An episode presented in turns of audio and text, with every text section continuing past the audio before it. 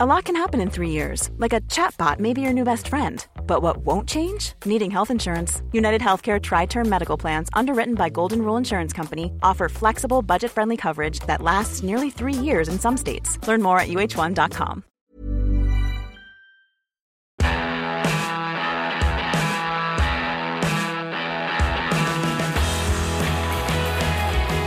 Fußball ist Geschichte, deshalb reden wir drüber. Zum 100, ich guck mal nach, 54. Mal.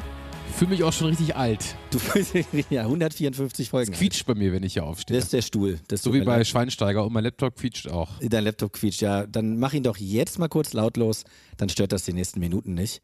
Ein Tag noch, dann geht die WM in Katar los. Um jetzt gleich mal so ein, so ein Stimmungskiller, ich weiß es So, nicht. so aber- Downer reinzubringen. Nein, also Weltmeisterschaft ist natürlich immer ein großes Thema. Wir haben ja Freut auch, ihr euch auf die WM? Ja, ist nicht so einfach zu beantworten, wie ich finde. Ja. ich freue mich auf die Spiele, aber nicht auf alles andere. Und ich glaube ehrlich gesagt auch, dass man das so hinkriegen kann. Also ich weiß noch nicht, was ich gucken werde, muss ich zugeben. Aber natürlich freue ich mich auf Deutschland gegen Spanien. Ich bin immer noch Fußballfan. Geht mir auch so. Ich freue mich auf die sportlichen Momente und im besten Falle auch auf die klassischen WM-Anekdoten über die Spiele hinaus. Ich würde sagen, bevor wir jetzt, ähm, weil sie morgen losgeht, über diese WM sprechen, werden wir unserem Ruf gerecht und sprechen über vergangene Zeiten. Äh, Ich wollte schon fast sagen, die guten alten Zeiten, aber die alten Zeiten waren auch nicht immer gut. Äh, trotz allem haben wir für euch, liebe Hörerinnen und Hörer, natürlich gedacht, wenn schon eine WM stattfindet, dann wollen wir auch über eine oder mehrere Weltmeisterschaften sprechen, so wie wir es vergangenes Jahr auch gemacht haben während der Europameisterschaft. Ähm, werden die nächsten Wochen bei uns geprägt sein von verschiedenen Weltmeisterschaften. Wir wollen noch nicht alles verraten, aber wir verraten zumindest mal, worum es heute geht. Das ist, glaube ich, gar keine schlechte Idee. Äh, natürlich haben wir uns große Gedanken gemacht und sind draufgekommen, dass wir unbedingt über die WM 1978 in Argentinien sprechen müssen. Dann muss ich auch ganz ehrlich zugeben, dass ich euch beiden gesagt habe, Leute, das wird ganz schwer in einer Folge. Die WM 78 gibt so viel her, einerseits sportlich, aber vor allem nicht sportlich, dass man das eigentlich meiner Meinung nach unmöglich in einer Folge, die bei uns ja meistens so eine Dreiviertelstunde, Stunde dauert, ähm, mischen kann und auch mischen sollte. Deswegen zwei Folgen. Heute Nummer eins. Wir sprechen über die Politik und alles, was im Land Argentinien los war. Nicht nur während der WM 78, sondern auch schon ein paar Jahre davor bis ein paar Jahre danach. Dazu dann gleich mehr. Und damit wir dann auch rein sportlich sprechen können, haben wir uns für nächste Woche noch einen speziellen Gast eingeladen, der natürlich, ja, sag ich mal, die WM 78 geprägt hat, aus deutscher und auch österreichischer Sicht, wie kein zweiter. Jetzt dürfte es klar sein. Jetzt ist es wahrscheinlich wirklich klar. Wir haben in der kommenden Woche, also ihr müsst diese Folge anhören. Nur wer diese Woche hört, darf auch nächste Woche hören. Wir haben Hans Ivernarisch Krankel bei uns zu Gast, Sehr der Deutschland ja. aus dem Turnier geschossen hat. Ja. Da freue ich mich schon sehr drauf. Ja, ich mich auch. Als du das in unserer äh, WhatsApp-Gruppe geschrieben hast, äh, da dachte ich auch Ivet narrisch. Also, weil wir gar nicht darüber gesprochen hatten, irgendwie, äh, wen wir denn dazu einladen könnten. Und auf einmal kommt von Mario, ja, übrigens, ich habe jetzt Hans Kranke organ äh, organisiert. Da dachte ich, was, was ist denn hier los? Wie geil. Ohnehin immer sehr süß in dieser Gruppe, wenn auf einmal dann so ein richtig großer Name Ja. auf einmal geschrieben wird Ja. und alle anderen beiden sich dann sagen, okay, das, Ja. der passt hier gerade eben so rein. ohne zu viel verraten zu wollen und ohne jetzt uns alle drei hier vor allem unter Druck setzen zu wollen, auch die Wochen danach bei den kommenden Folgen, bei den kommenden Themen, hat sich schon der ein oder andere äußerst prominente Fußballer bzw. Ex-Fußballer angemeldet. Haben wir ein Auge drauf geworfen. Haben wir ein Auge drauf geworfen, da freue ich mich schon sehr drauf. Aber erstmal jetzt nach Argentinien, wo sich die Leute weniger gefreut haben, um jetzt mal diese blöde Überleitung zu nehmen. Ja, so blöd ist sie gar nicht, weil es genau so war. Also erstmal muss man natürlich sagen, 1978 ist Argentinien Weltmeister geworden im eigenen Land. Da nimmt man nicht viel voraus, auch wenn wir ja über das Sportliche natürlich erst kommende Woche sprechen. Es war der erste WM-Titel überhaupt für Argentinien. Es gibt eigentlich nur Grund zur Freude. Sportlich gesehen, Argentinien, ein Sommermärchen, was auch immer. Man könnte sich's vorstellen, mit sportlichem Happy End jedenfalls. Aber so redet fast niemand über diese Weltmeisterschaft. Warum ist die Frage und der wollen wir heute auf den Grund gehen. Es war so, dass Argentinien zu dieser Zeit von einer wirklich extrem brutalen Militärdiktatur regiert worden ist. Dazu müssen wir ein paar Namen kennen. Einen davon ganz besonders. Der Oberbefehlshaber der Streitkräfte, General Jorge Rafael Videla. vielleicht schon mal gehört, das, wie soll ich sagen, personifizierte Böse, eventuell wenn man es denn so sagt. Interessant. Ich habe also ich weiß, worum es ungefähr geht bei der WM 78, also jetzt nicht vom sportlichen her, sondern vom politischen her. Aber ich muss ganz ehrlich zugeben, dass ich den Namen zum Beispiel noch nie gehört habe. Äh, und zu meiner Schande, das werden wir vor allem kommende Woche ja auch nochmal äh, detaillierter besprechen. Ich wusste auch nicht mal, wer Weltmeister geworden ist, weil mich das so aufgeregt hat, diese ganzen Themen, über die du heute vor allem hier ähm, berichten wirst, auch im deutschen Lager und so weiter und so weiter. Also das, äh, das ist für mich, ich überhaupt, ich habe gar keinen sportlichen Bezug zu diesem Turnier, also ich bin sehr gespannt. Das macht überhaupt nichts. Es ist ähm, sportlich gesehen auch ein interessantes Turnier, aber es ist, wie gesagt, auch echt extrem wichtig, was da politisch passiert ist und deswegen dazu in dieser Woche ein bisschen mehr. Ähm, der wichtigste Name, auf den wir immer wieder zu sprechen kommen, ist eben jener Videla. Es gab auch einen Marinechef, der hieß Massera. Es gab einen für die Luftwaffe verantwortlichen Brigadegeneral, der hieß Agosti. Allesamt keine guten Herrschaften, aber wir kommen immer wieder auf Videla zu sprechen. Ganz grundsätzlich mal gesagt, wenn sich jemand fragt, worum ging es da, was war da los in diesem Land? Man hat zehntausende Menschen gefoltert, entführt und ermordet, alles unter der Herrschaft von Videla. Und jetzt kommen wir schon zur FIFA. Die hat kein Problem damit gehabt, die WM in Argentinien auszurichten. Man hat schon damals gesagt, Fußball ist unpolitisch. Ja, manche Dinge ändern sich nie, gefühlt. Deswegen reden wir an diesem Wochenende darüber, wenn in einem anderen Land, das nicht gerade durch die allerbesten Menschenrechte auf sich aufmerksam macht, die WM eröffnet wird. Also jedenfalls die WM 78 bis dahin. So herrscht Konsens, wurde zum schlimmsten Desaster für den Sport seit den Nazispielen 1936 in Berlin. Boah, okay, das ist schon mal ein krasser Vergleich.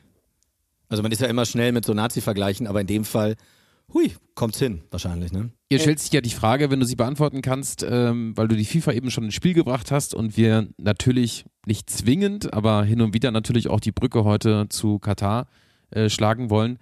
Äh, die Vergabe, also war Argentinien zu der Zeit, als die WM vergeben wurde, schon ähm, unter, unter dem Einfluss oder können wir dann auch von einer relativ stabilen gesellschaftlichen, politischen Lage sprechen? Es war zum Zeitpunkt der Vergabe noch anders. Ähm, die WM war 78, den Militärputsch gab es 1976 und mhm. die WM wurde nicht erst zwei Jahre vorher vergeben, sondern schon früher.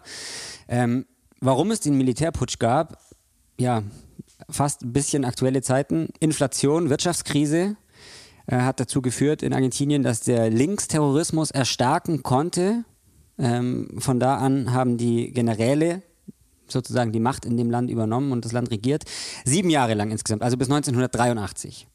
Man kann also eigentlich sagen, dass die WM stattgefunden hat, als die Diktatur mit am Höhepunkt war. Zwei Jahre nach Machtübernahme.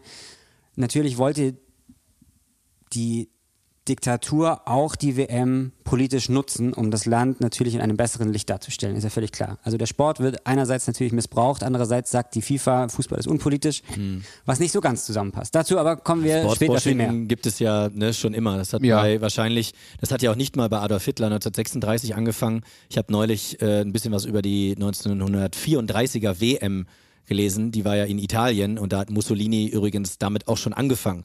Also es ist so alt, wie der Fußball alt ist quasi, dass man versucht, sich damit zu schmücken, egal ob in linken Regierung oder rechten Regierung. 30.000 Menschen sind insgesamt in Argentinien während der Diktatur verschwunden, getötet worden. Es gibt in der ARD, sage ich jetzt gleich dazu, eine ganz tolle Doku, die heißt Sieg unter Folter, auf YouTube abrufbar. Gibt es natürlich dann auch bei uns äh, bei den Show Notes. Ich habe sie gesehen, geht eine halbe Stunde, lohnt sich wirklich. Äh, eine Frau berichtet dort zum Beispiel, dass sie selbst entführt wurde. Sie wurde gefangen gehalten. Es gab Geheimgefängnisse in Argentinien. Man wurde dort gefoltert und kam dann Wochen, Monate, Jahre oder vielleicht sogar nie mehr zurück. Und das alles in Argentinien, während eine WM stattgefunden hat. Und zwar nicht irgendwo, sondern wirklich von, also vom Gefängnis, sage ich jetzt mal, Luftlinie nur ein paar Meter entfernt. Dazu kommen wir dann auch gleich noch. Und das ist einer der wenigen Fakten, die mir geläufig sind, dass vor allem, glaube ich, junge Menschen, also Studenten und Studentinnen im Zuge der, der Folter und, und Verschleppungen ähm, einfach verschwunden sind. Ne? Genau, und man hat auch unter anderem Babys entführen lassen, beziehungsweise direkt von den Müttern weggenommen. Es ist ungefähr alles schiefgegangen, was politisch schiefgehen kann zu dieser Zeit in Argentinien. Es gab, auch das ganz interessant, wie ich finde, eine PR-Agentur aus den USA, die hat über eine Million Dollar bekommen, um das Image des Regimes aufzupolieren. Ähm, ich will nicht sagen, es hat überhaupt nicht geklappt, weil was um die Welt ging, waren auch Bilder von feiernden Menschen in Buenos Aires. Klar. Weil trotz allem, wisst ihr, wenn Argentinien spielt, fußballverrücktes Land und Argentinien gewinnt, dann wird gejubelt. Du weißt ja natürlich auch nie bei diesen ähm, jubelnden Menschen. Früher hat man von Jubelpersern geredet. Heutzutage, in, wenn man überlegt, was gerade im Iran los ist, darf man das, glaube ich, nicht mehr sagen. Aber quasi bezahlte Jubler, bezahlte, feiernde Menschen. Wer weiß, vielleicht waren einige der Menschen, die dann auf den Straßen oder in den Stadien für Argentinien oder für den Fußball gejubelt haben, auch nur äh, ja, instrumentalisiert und bezahlt worden. Und Sport kann natürlich am Ende auch besänftigen und du kannst über gewisse Dinge hinwegsehen oder. Zumindest für eine gewisse Zeit. Genau. Und ich glaube, dass das gerade in Argentinien, wie du sagst, sicherlich auch ein, ein Ausdruck der, ähm, ja, ein Ausdruck des WM-Titels am Ende auch war. Wir springen jetzt mal kurz vor Beginn des Turniers, rein zeitlich gesehen, es gab einen Anschlag auf den Cheforganisator der Weltmeisterschaft, Omar Aktis hieß er. Äh, wahrscheinlich, so vermutet man heute, gab es den Anschlag, weil er sich in der Öffentlichkeit beschwert hat darüber, dass das Turnier wahnsinnig teuer ist und die Wirtschaft Argentiniens ohnehin schon am Boden liegt. Das hat natürlich überhaupt nicht zusammengepasst und damit hat er eine unangenehme Wahrheit ausgesprochen. Es ist so, dass er ermordet wurde. Also es gab nicht nur einen Anschlag, sondern er war aus deren Empfinden nach auch noch erfolgreich. Heißt, der Cheforganisator der WM ist umgebracht worden und es war bei weitem nicht der einzige Mord während dieser Weltmeisterschaft. Würdest du ja heute in der Form auch unvorstellbar, dass heute jemand, der das Turnier organisiert, sagen würde, Leute, ich habe gerade mal in die Bücher reingeschaut und euer Konto gegen gecheckt, das, das passt nicht zusammen. Also können wir es ein bisschen kleiner machen. Ja, ja, ja. Das Problem ist ja immer heutzutage bei der Organisation von so Großevents, sei es jetzt Olympia oder auch äh, eine Fußballweltmeisterschaft, dass ja gefühlt die einzigen, die mit Gewinn daraus gehen, mit finanziellem Gewinn, äh, sind die Verbände. Ne, weil sie ja teilweise für den Zeitraum steuerfrei das Ganze umsetzen können. Oder, oder, oder. Also gefühlt sind die einzigen, die da als ja, strahlender Sieger, wenn man überhaupt davon reden kann, äh, rausgehen, ist FIFA, UEFA, IOC und so weiter und die Menschen selber. Ja, das, ich weiß nicht, wie es in Argentinien war, wie viele Stadien später irgendwie zusammengefallen sind oder so oder überhaupt gar nicht mehr genutzt war, äh, wurden. Wobei 1978 gab es, glaube ich, größere Probleme in dem Land als ein Stadion, was danach nicht mehr vernünftig genutzt wurde. In Argentinien gibt es jedenfalls viele große Fußballvereine. Das heißt, äh, wir kommen auch gleich darauf zu sprechen, wo denn dann gespielt wurde. Ähm, Gleich dazu mehr. Eine kurze Sache noch dazu, damit ihr euch ungefähr vorstellen könnt, wie das damals war. Es gab ein großes Folterzentrum, das größte der Diktatur, in dem allein 5000 Gefangene waren. Und damit man sich die Relation ein bisschen besser vorstellen kann, 200 von diesen 5000 haben überlebt. Das Zentrum hieß ESMA, vielleicht schon mal gehört. Es ist dadurch bekannt geworden, dass es eben das größte Folterzentrum der Diktatur war. Davor war es eine Marineschule, heute ist es ein Museum, in dem erinnert wird an diese schrecklichen Taten.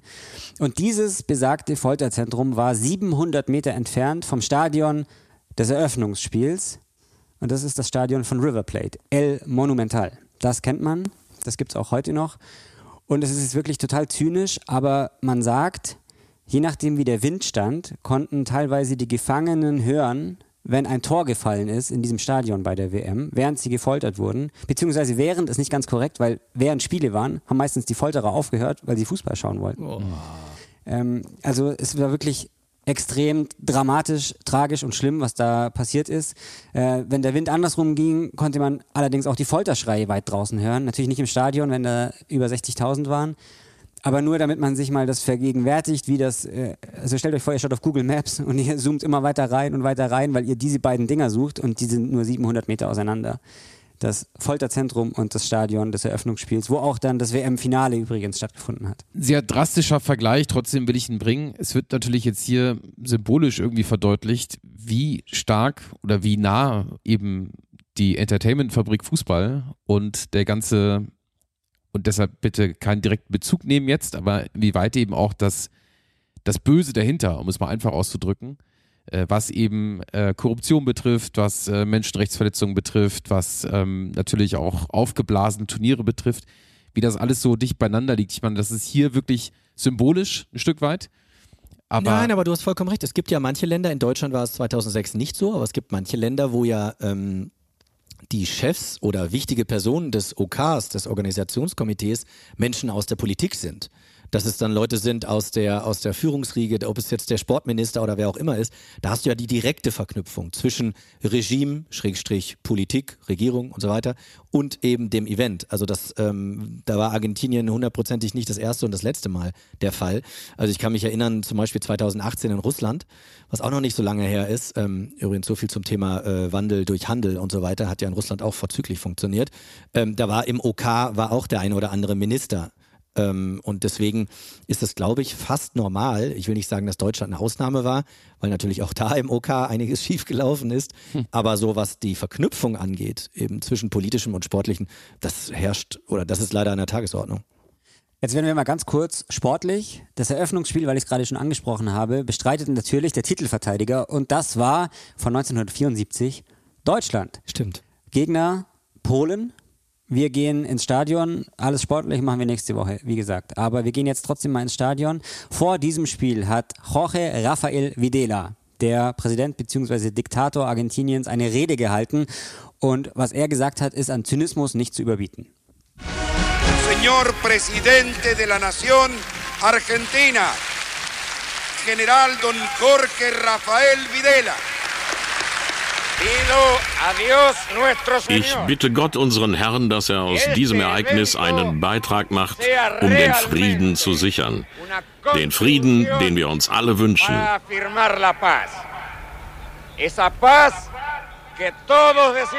Den Frieden für alle Menschen und die ganze Welt. Ja, seinen persönlichen Frieden und für seine Militärjunta.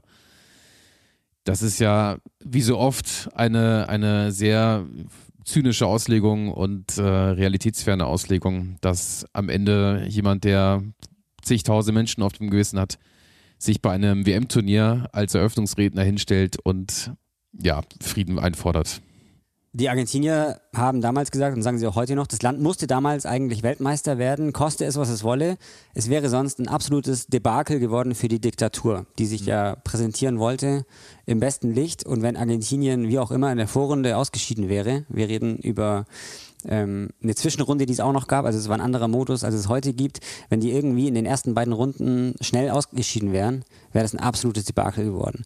Und deswegen war auch rein sportlich nicht alles astrein, was da gedeichselt wurde. So viel schon mal gesagt. Aber wie gesagt, das ist nur ein kleiner Teaser auf äh, nächste Woche, wenn es dann darum geht, für die FIFA, ich habe schon gesagt, war die WM natürlich unpolitisch von der Politik. Wir haben jetzt den gerade gehört, was er gesagt hat, beziehungsweise für die Diktatur wurde die WM natürlich komplett missbraucht. Frieden wünscht er sich für alle Beteiligten und so weiter, äh, während 700 Meter weiter die Leute gefoltert werden. Und wir haben jetzt gerade schon ein bisschen über Katar gesprochen, aber das Erste, was ich mir da gedacht habe, ist, allein darüber sollte sich die FIFA echt mal äh, Gedanken machen. Auf dem Rücken der FIFA wollte sich damit der Diktator profilieren, aber sie selbst lässt es einfach geschehen, weil sie unpolitisch sein will. Das, das funktioniert so rum nicht. Also das ist doch, sorry, aber da, da ist kein Gleichgewicht. Null. Und ich meine, äh, ihr beide habt ja in den vergangenen Jahren auch immer mal wieder für, Olymp für Eurosport im Rahmen der Olympischen Spiele gearbeitet.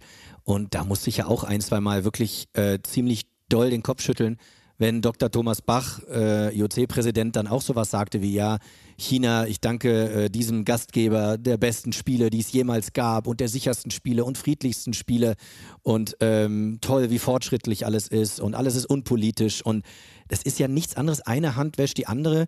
Ähm, China baut, oder man kann auch hier Katar, Russland, wen auch immer einfügen, äh, baut in Windeseile Stadien und äh, Sportstätten ohne Murren, jedenfalls so lautes Murren, super schnell und äh, total futuristisch und teuer. Und auf der anderen Seite äh, schüttelt dann der IOC-Präsident, der FIFA-Präsident, wer auch immer, denen die Hand. Und diese Fotos sind ja die Fotos, die um die Welt gehen und vor allem auch die im Inneren eines Landes ja auch nochmal eine Wirkung haben. Also wenn Herr Videla dann mit dem FIFA-Präsidenten in dem Fall, ähm, wenn die Seite an Seite auf der Ehrentribüne sitzen und sich die Hände schütteln und zuprosten, diese Bilder machen ja auch was mit den Menschen im Land, die vielleicht so dachten so, "Mm, ist das jetzt richtig, ist das jetzt gut? Dann denken wir mal, guck mal, wir sind wieder wer, wir sind Argentinien, wir sitzen da ganz, ganz oben. Und vor allem ähm, gerade in Bezug auf die FIFA als Weltverband mit seinen vielen, vielen ähm, Mitgliedern, wir reden jetzt nicht speziell von Deutschland, aber die Verbandelung, die du gerade angesprochen hast zwischen Politik und Verbänden und Funktionären, ist ja in sehr, sehr vielen Mitgliedstaaten sehr, sehr offensichtlich. Und wenn man sich jetzt so auch anschaut, warum die WM am Ende nach Katar geht, welche Rolle Katar im gesamten arabischen Raum auch spielt, das müssen wir jetzt hier nicht vertiefen, aber das ist ja ein Punkt, der diese gesamte WM für mich auch so politisch macht, weil du eben siehst, da ist ein ganz, ganz kleines Land innerhalb von wenigen Jahren sehr groß und sehr einflussreich geworden und wird geradezu hofiert auf der ganzen Welt. Das hat ja auch diplomatische Hintergründe, geopolitische etc. Und dass sich dann der Verband in der gesamten Außendarstellung, aber auch in der gesamten Kurslegung, wie man auch diesen Verband in Zukunft weiter steuern möchte, nicht endlich mal updatet und sagt, wir müssen jetzt echt gucken, dass wir uns auch weniger angreifbar machen, weil am Ende und das geht auch in die Richtung von Bundestrainern etc. Du kannst mit dem Einfluss des Fußballs heutzutage dich nicht mehr zurücklehnen und sagen, Leute, wir fahren da nur hin, um Fußball zu spielen, weil du hast so viel Einfluss mit dem kleinen rollenden Ball auf der ganzen Welt, das ist äh, nicht mehr zeitgemäß. FIFA-Präsident, also der Gianni Infantino von damals, war Joao Havelange, kennt man natürlich auch vom Namen her. Den hören wir nachher auch noch. Der hat auch eine Rede gehalten, aber dazu kommen wir erst später. Ähm, während der WM, ich habe sie schon angesprochen, die Geheimgefängnisse in Argentinien, die es gab, es waren 350 an der Zahl. Und dort mussten die Gefangenen die Spiele Argentiniens zusammen mit dem Militär anschauen, beziehungsweise durften, je nachdem, wie man sagt. Entweder du musst mit dem Militär gucken oder du darfst Fußball gucken, wie auch immer man es sehen möchte. Äh, je nachdem. Viele haben für Argentinien gejubelt, ob authentisch oder gespielt, weiß man heute nicht. Einerseits hatten sie Angst, wenn sie nicht jubeln, was dann passiert, weil sie eh schon in einer Folterkammer waren. Andererseits, äh, wie Hans vorhin schon gesagt hat, Fußball ist natürlich auch trotzdem so eine Sache, die immer ein bisschen, äh, mehr als ein bisschen Emotionen freisetzen kann. Und wenn du schon nichts hast, worüber du dich freuen kannst, dann ist es für viele Argentinier zumindest gewesen, wenn Argentinien ein Tor schießt. Wohlgemerkt nicht für alle. Viele haben gesagt, ich will mit diesem Land nichts mehr zu tun haben. Ähm, es ist auf jeden Fall eine komplett tragische Geschichte gewesen, wie diese Menschen, die Gefangenen, Fußball schauen mussten bzw. durften. Wenn sie getötet wurden in diesen, ja, man sagt auch Konzentrationslagern, äh, wurden sie oft in einen Fluss geworfen, den Rio de la Plata, kennt man. Äh, dazu gab es sogenannte Todesflüge. Bis zu 20 Menschen wurden dann gleichzeitig aus einem Flugzeug geworfen und einfach in den Rio de la Plata geworfen. Ähm, dazu wollen wir jetzt auch gleich noch was hören. Äh, Argentiniens Nationaltrainer damals, auch ein ganz bekannter Name, Cesar Luis Menotti von 1974 bis 1982. Der hat natürlich gesagt, wir haben extrem unter der Diktatur gelitten. Äh, aber die gesamte Grausamkeit, was da passiert ist, haben wir erst hinterher mitbekommen. Nicht unbedingt währenddessen, während der WM, während alles passiert ist, sondern erst, ich habe ja gesagt, 1983 war die Diktatur dann beendet. Da kam erst vieles ans Licht. Äh, in den meisten Städten hat auch durchaus so eine Art Normalität geherrscht. Kann es nicht beurteilen. Klingt erstmal komisch, aber es scheint wohl so gewesen zu sein. Allein von den Bildern, die ich gesehen habe, war es wirklich so, dass oft gejubelt wurde und dass einfach viel los war in der Stadt. Äh, wir hören jetzt mal rein, was Menotti sagt zum Militär während dieser Zeit. Ich hatte nie eine Beziehung, nie irgendein Verhältnis zu den Militärs. Ich war nie bei irgendwelchen Empfängen oder Abendessen geladen. Ich bin ein Mann des Fußballs. Es ist sehr grausam. Das größte Fest in der Geschichte Argentiniens findet ausgerechnet 1978 während der Diktatur statt. Ja, ich bin ein Mann des Fußballs. Das, das, solche Sätze hört man ja heutzutage auch wieder oft. Wenn es um Katar geht, dann hört man oft, ja, ich bin Fußballspieler, kein Politiker. Da denke ich dann auch immer, naja, du musst aber kein Politiker sein, um bei sowas wie Menschenrechte oder Würde des Menschen irgendwie eine Stellung zu beziehen. Du musst mir nicht irgendwelche Paragraphen vorlesen können oder mir die Pendlerpauschale erklären können. Du bist kein Politiker, aber du bist doch Mensch. Und in dem Fall finde ich es ganz interessant. Ähm, ich habe auch schon wirklich viele Nachrichten bekommen von euch zu Hause, dass ihr euch eine Legendenfolge Cesar Luis Menotti wünscht. Und ich habe auch im, in den vergangenen Jahren viele, viele Zitate von und über ihn gesammelt. Das Schönste ist von Bernd Schuster. Werde ich dann irgendwann, wenn wir in ein paar Monaten mal eine Folge über ihn machen, werde ich das dann auch zum Besten geben.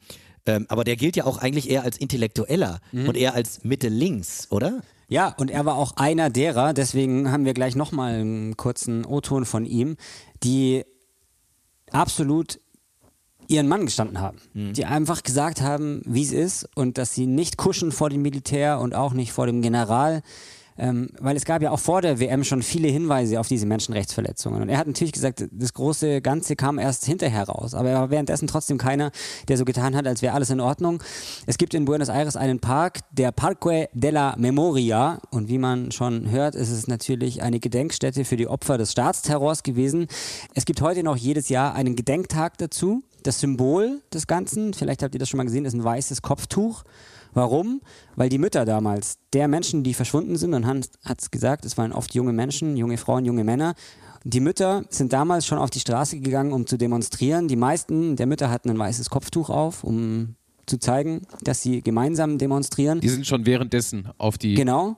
Und es gab ähm, eine, einen Platz und nach diesem Platz wurden sie benannt, weil da immer die Demos waren. Das waren die Mütter von der Plaza de Mayo ganz bekannt, auch bis heute noch in Argentinien. Und ihre Message war, wir haben eigentlich nur jetzt während der WM die Möglichkeit zu demonstrieren, sodass weltweit alle drauf schauen, dass auch europäische Zeitungen darüber berichten. Sobald die WM vorbei ist, wer weiß, ob sich irgendwer noch dafür interessiert, was hier passiert.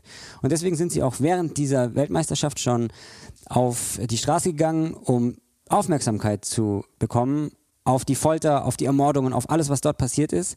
Ähm, die Aufmerksamkeit war dann auch da, aber sie war ein bisschen zu gering. Und jetzt kommen wir wieder zu Cesar Luis Menotti. Ähm, er ist mit seinem Team letztlich Weltmeister geworden, dazu ein anderes Mal mehr. Aber nach dem Sieg, nach dem WM-Titel, hat er einen Aufruf unterschrieben, dass die demonstrierenden Mütter Informationen erhalten müssen, beziehungsweise sollen, wo ihre Kinder und Männer und Töchter, Söhne verbleiben. Und dieser Aufruf wurde in einer Zeitung abgedruckt. Und das war ein richtig großes Ding, das er da unterschrieben hat. Und warum er das gemacht hat, hören wir uns jetzt an. Ich und unser großer Schriftsteller Borges, wir waren die einzigen irgendwie Berühmten, die diesen Aufruf der Mütter der Plaza de Mayo unterschrieben haben. Deshalb wollten sie mich ja damals rauswerfen, weil ich da unterschrieben habe. Ich erinnere mich noch genau, wie Julio Grondona, der Verbandspräsident, mir sagte, was tust du mir da an? Bist du denn total verrückt geworden? Irgendwer hat ihm dann gesagt, Borges hat doch auch unterschrieben. Und Grondona schrie nur, wer bitte, wer zum Teufel ist Borges? Er hier, er ist Weltmeister. Hat das für dich so in der Retrospektive so ein leichtes Geschmäckle, dass eben erst nach dem WM-Titel diese Petition unterschrieben wurde? Hm. Tja, einerseits natürlich gut, dass sie überhaupt unterschrieben wurde. Äh, man kann wahrscheinlich von einem Weltmeistertrainer während einer WM nicht unbedingt erwarten, dass er sich Zeit nimmt für sowas, sondern finde ich es eher gut, bevor ich es ihm negativ auslegen würde, dass er es hinterher überhaupt gemacht hat, weil es viele andere nicht gemacht haben, wie wir in dem O-Ton gerade auch gehört haben. Ähm, er hat ja den Namen Grondona auch erwähnt, das war der Verbandspräsident von Argentinien, übrigens bis zum Jahr 2014, also bis zu seinem Tod. Ach krass. Echt, äh, ehrlich, Och. wirklich lange gewesen. Lange ja. Amtszeit, ja. Und der hat eben gemeint, also wir haben es ja gerade gehört, aber der hat eben gesagt, ey Menotti, wie kannst du das Ding bloß unterschreiben? Du fällst damit ähm, ja nicht nur mir, sondern einigen in den Rücken. Und dann hat er gesagt, ja, es gab eben auch andere, unter anderem eben der besagte Schriftsteller, der unterschrieben hat. Und dann die Antwort, zum Teufel mit dem Schriftsteller, den quasi, meinte er, kennt kein Mensch, aber du bist der Weltmeistercoach. Und genau deswegen, meinte ich, ist es so extrem wichtig gewesen, dass er das gemacht hat, weil er die Öffentlichkeit hatte. Also lieber, lieber zu spät oder lieber spät als gar nicht. Ne? Also, aber ja. grundsätzlich, weil du das ja vorhin auch angedeutet hast, also die Öffentlichkeit war ja auch irgendwo durch die Mütter vor allem konfrontiert mit den Vorwürfen, mit dieser allgemeinen Suche nach, nach ihren Kindern. Naja, aber die Öffentlichkeit ist auch relativ. Also 1978 war es ja jetzt nicht so wie heute, dass irgendwie jeder einen Fernsehsender in der Hosentasche hat und irgendwie sonst was im Fernsehen und im Radio. Aber du hast schon recht, es war nicht hinter verschlossenen Türen bei sich zu Hause im Wohnzimmer. Aber was ich nur meine ist, es war jetzt nicht so wie heute, wo du jeden, ähm, jede Revolte auf den Straßen per Twitter raus Das stimmt. Kannst. Nur im Zuge von, von, von Kriegen oder Bürgerkriegen ist es ja bei sehr vielen kriegerischen Auseinandersetzungen gerade dann in der Bevölkerung in der Retrospektive immer so, dass Leute äh, sagen, wir haben davon damals äh, ja, nichts ja. mitbekommen. Und genau, nur wie ich vorhin schon kurz gesagt habe, das ganze Ausmaß ist erst nicht nur nach der WM, sondern überhaupt nach der ganzen Militärdiktatur sichtbar geworden und das war erst 1983. Von daher meinte ich gerade, gut, dass Menotti das Ding überhaupt unterschrieben hat. Äh, und nicht erst 1983. Das hätte ja auch sein können, dass man, wenn das Ganze vorbei ist, dann erstmal schön aus seinem Häuschen rauskommt und sich dann hinstellt. Sondern er hat es währenddessen gemacht. Und deswegen würde ich eher sagen, bevor ich es ihm negativ auslege, dass er es erst nach dem Finale gemacht hat, lege ich es ihm positiv aus, ja. dass er es überhaupt gemacht hat. Ja, stimmt. Vorhin habe ich angesprochen, äh, Joao Havelange, der FIFA-Präsident war damals. Äh, der hat sich natürlich auch zu diesem Turnier geäußert, ist ja logisch als Präsident. Und wir hören jetzt mal rein in eine Rede im Stadion während der WM. Die FIFA dankt der argentinischen Regierung und dem argentinischen Volk für die großartige Arbeit, die sie für diese Weltmeisterschaft geleistet hat. Ja, es ist so ein bisschen wie das, was ich vorhin meinte mit, mit Dr. Thomas Bach, ne? der sich ja auch in China und in Russland hinstellt und sagt, größte Spieler aller Zeiten, alles toll hier, weiter so. Ich meine, Ravalanche hat natürlich nur gemeint, toll, wie ihr dieses Turnier hier ausrichtet. Aber natürlich ist das andere ja mit eingespeist. Klar, aber es hat ja auch etwas von dieser protokollarischen äh, Lehre und Scheinheiligkeit, Oberflächlichkeit, wie auch immer.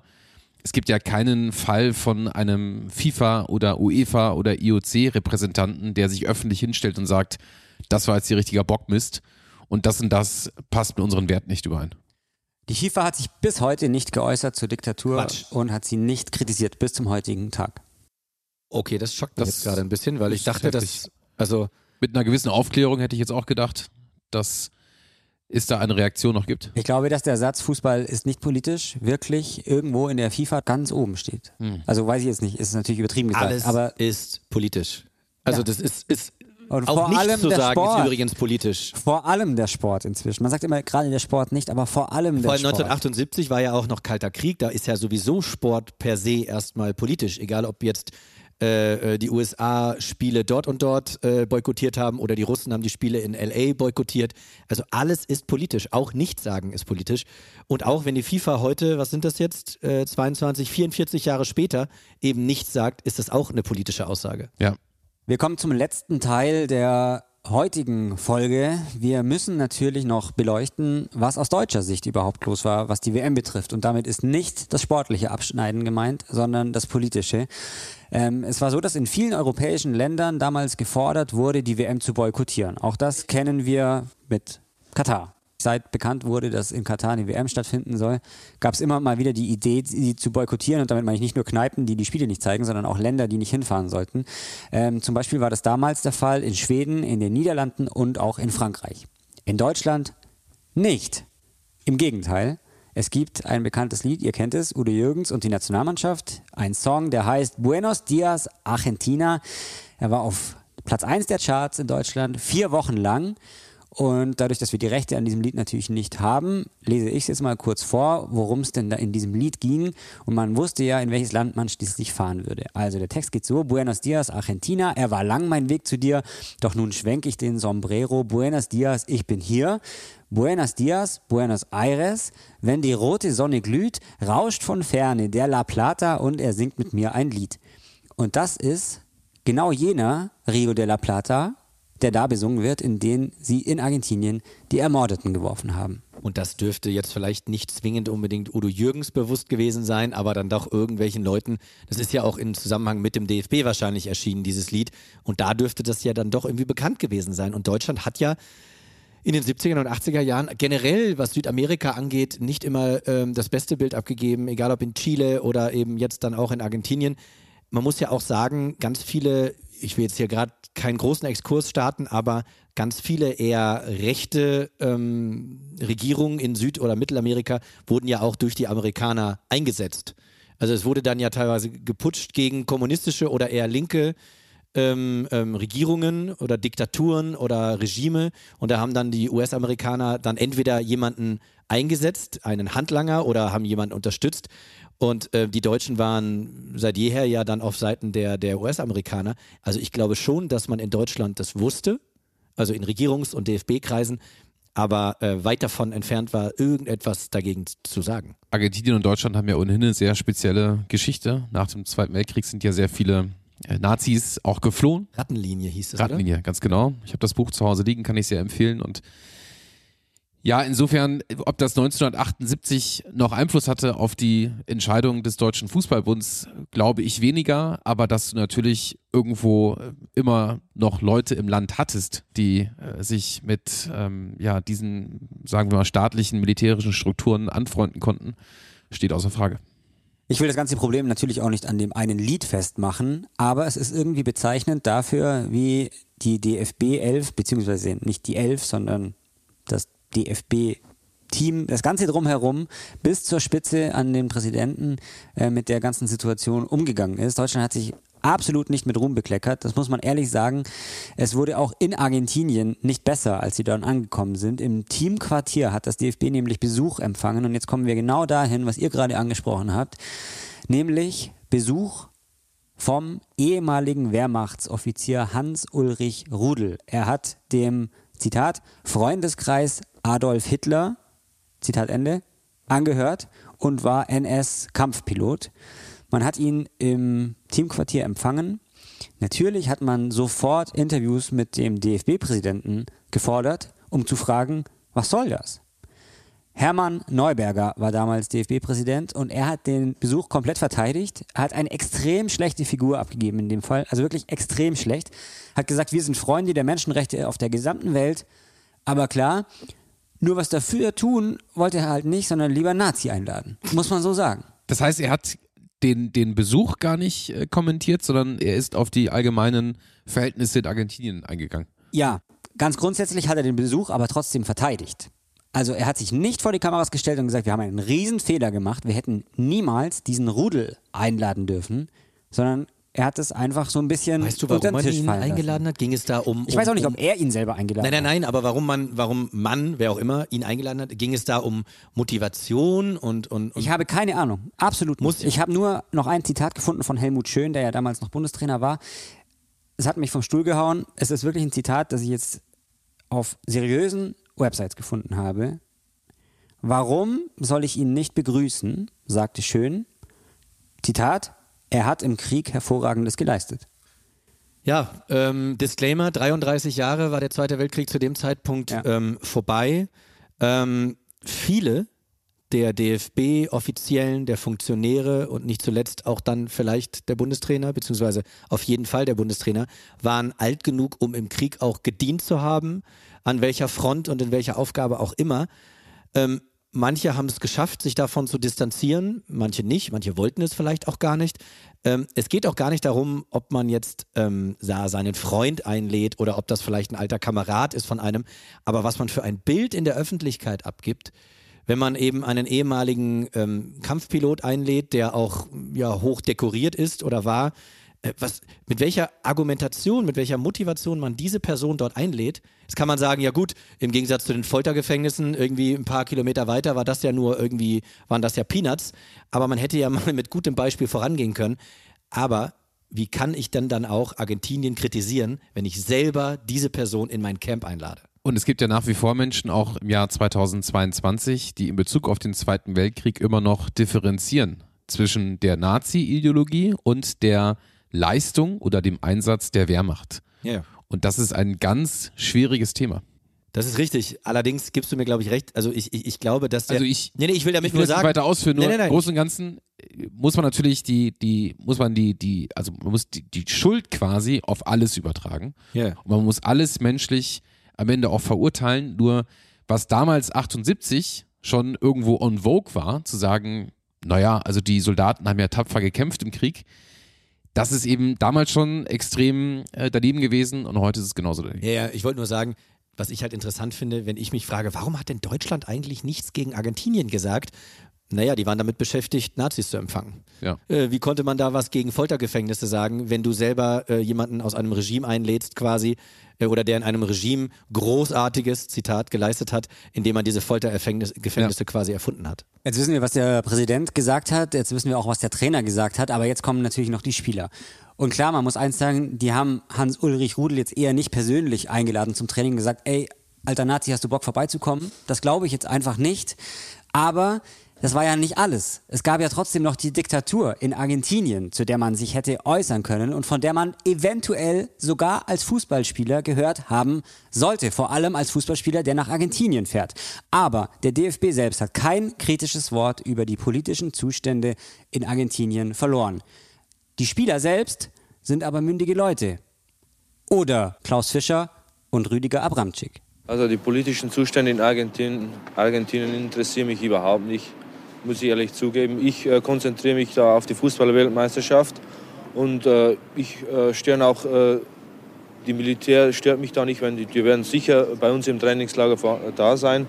Das stört mich weniger. Ich spiele in Argentinien Fußball, wenn ich spielen äh, sollte in Argentinien und dann habe ich mit mir selber Probleme in Argentinien und kann mich also um diese Angelegenheit nicht kümmern.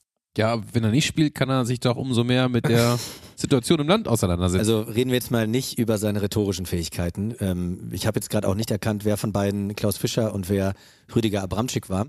Aber jetzt mal ganz ehrlich, nehmen wir mal jetzt wirklich alle Versprecher da raus. Also bis auf einen Satz oder zwei Sätze könntest du das auf die heutigen ja, ja. DFB-Spieler draufsetzen, oder? Ja. Ja, also ich weiß nicht, wie ihr das ich hoffe nicht. Nein, aber ist das nicht so? Ja, also wie oft Ahnung. habe ich Also es würde nicht in der in der klaren Formulierung passieren, dass man ich sagt, ich, zwei Sätze ich, raus. Zwei Sätze, dieses mich interessiert das Genau, nicht, ja. den Satz nehmen wir raus und noch irgendeinen aus der Mitte. Ja.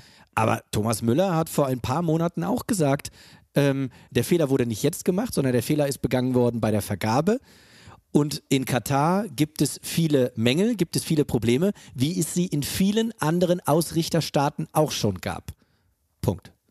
Und dann sitze ich da und denke, oh, da hat jemand die Aufgabenstellung nicht richtig gelesen, weil das Ja. stimmt so einfach nicht. Ja. Und also ich, ich- genau, Mario, du sagst es, eigentlich äh, ähm, ist es traurig oder ist es bitter, wenn die Aussagen heute so ähnlich sind wie 1978. Aber das sind sie bei einigen. Also ich würde jetzt so jemanden wie Leon Goretzka, wie aus fast allem Negativen, was, was, was Fußballer sagen können, rausnehmen, weil der sehr differenziert und auch ähm, intelligent seine Meinung äußert. Ähm, aber da gehört er zur Minderheit heutzutage. Ich habe noch zwei Zitate für euch, die gibt's leider nicht im O-Ton, beziehungsweise, was heißt leider? Zum Glück, wenn ich sie gleich vorlesen werde. Berti Vogts hat über Argentinien gesagt, hier ein Zitat, das ich in der Süddeutschen Zeitung gefunden habe. Es ist ein Land, in dem Ordnung herrscht. Ich habe keinen einzigen politischen Gefangenen gesehen. Oh, da ist, haben wir aber auch Parallelen zu jemand Der anderem. eine ne? lernt vom anderen, ja. Ja. Teil 2 im Spiegel gefunden. Zitat, Manny Kalt. Belasten tut mich das nicht, dass dort gefoltert wird. Ich habe andere Probleme.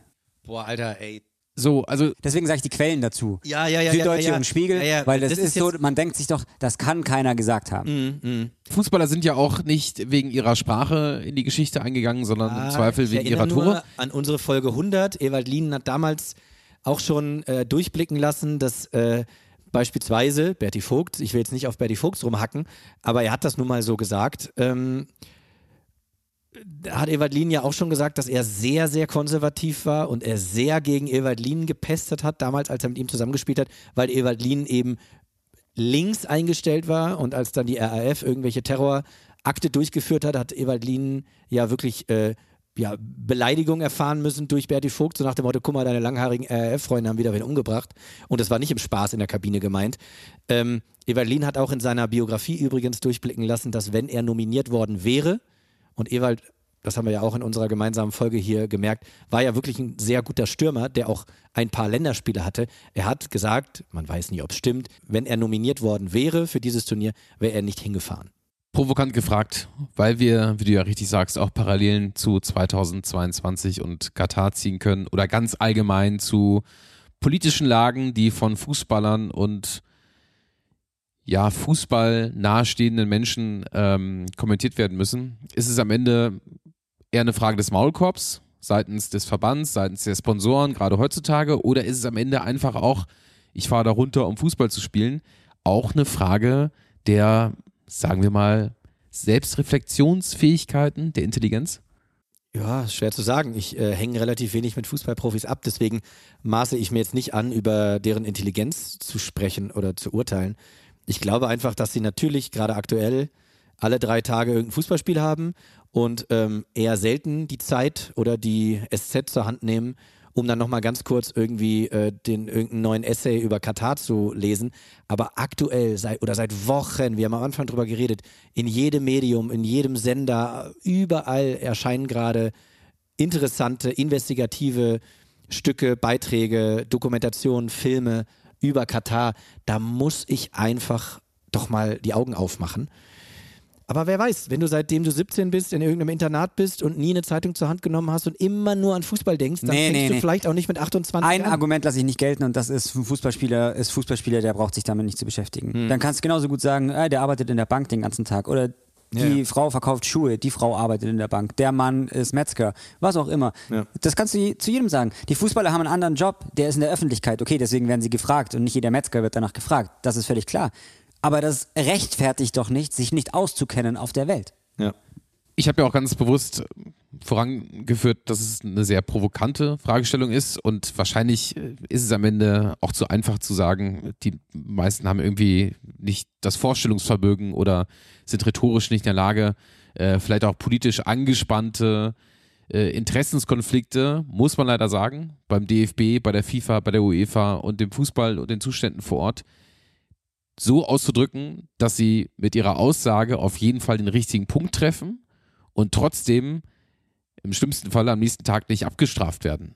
Und das ist, glaube ich, für mich viel eher das Problem, dass jeder, der in der Nationalmannschaft und auch Teil des WM-Kaders äh, ist, einfach eine Riesenangst hat und wahrscheinlich auch die Ansage bekommt, halt dich mal zurück, wir sind da unten, wir spielen Fußball. Weil Mats Hummels, ein Goretzka hast du schon angeführt, es gibt so viele Spieler, die wahrscheinlich, wenn sie frei reden dürften, Ja. sich dazu auch anders äußern würden.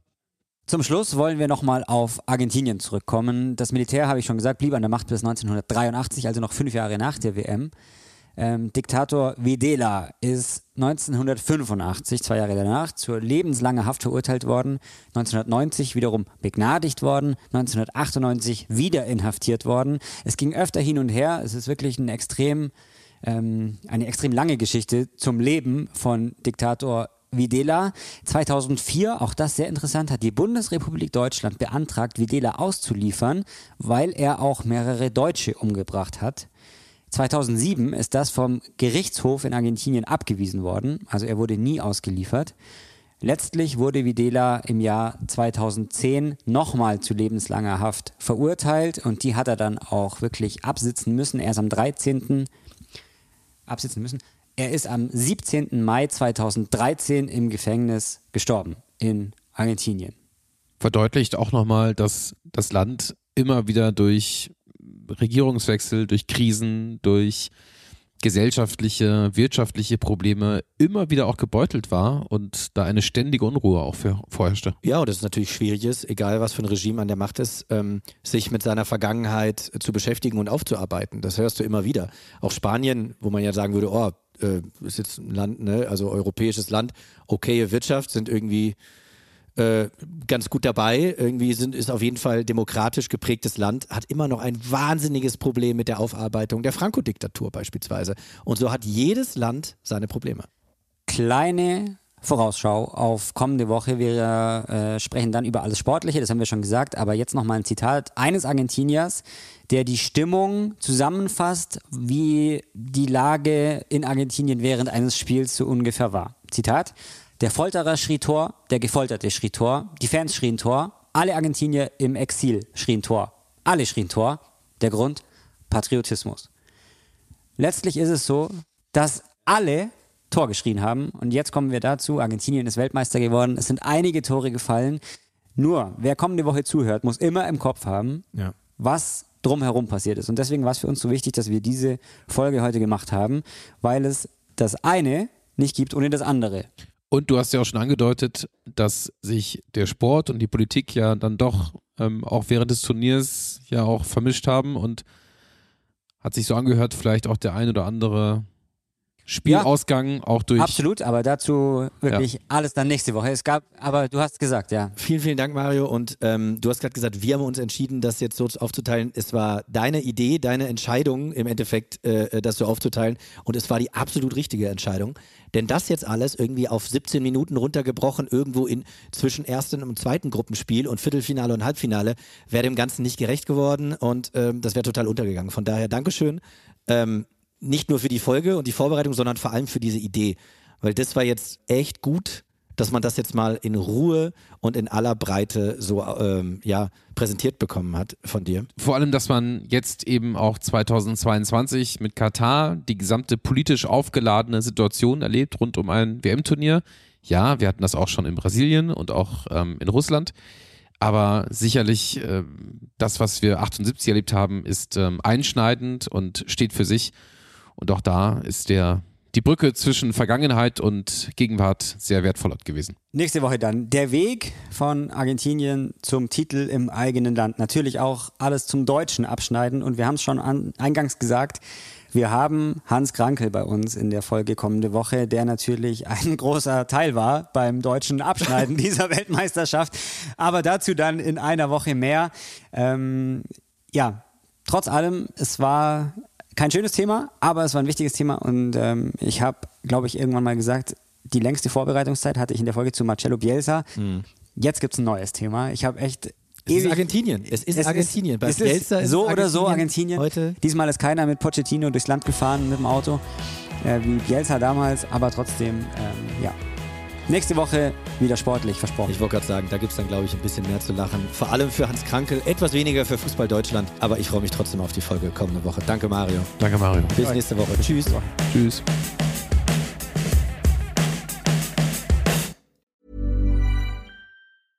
Selling a little or a lot? Shopify helps you do your thing however you cha-ching. Shopify is the global commerce platform that helps you sell at every stage of your business. From the launch your online shop stage to the first real life store stage, all the way to the did we just hit a million orders stage. Shopify is there to help you grow. Shopify helps you turn browsers into buyers with the internet's best converting checkout. 36% better on average compared to other leading commerce platforms because businesses that grow grow with Shopify. Get a $1 per month trial period at shopify.com/work. shopify.com/work.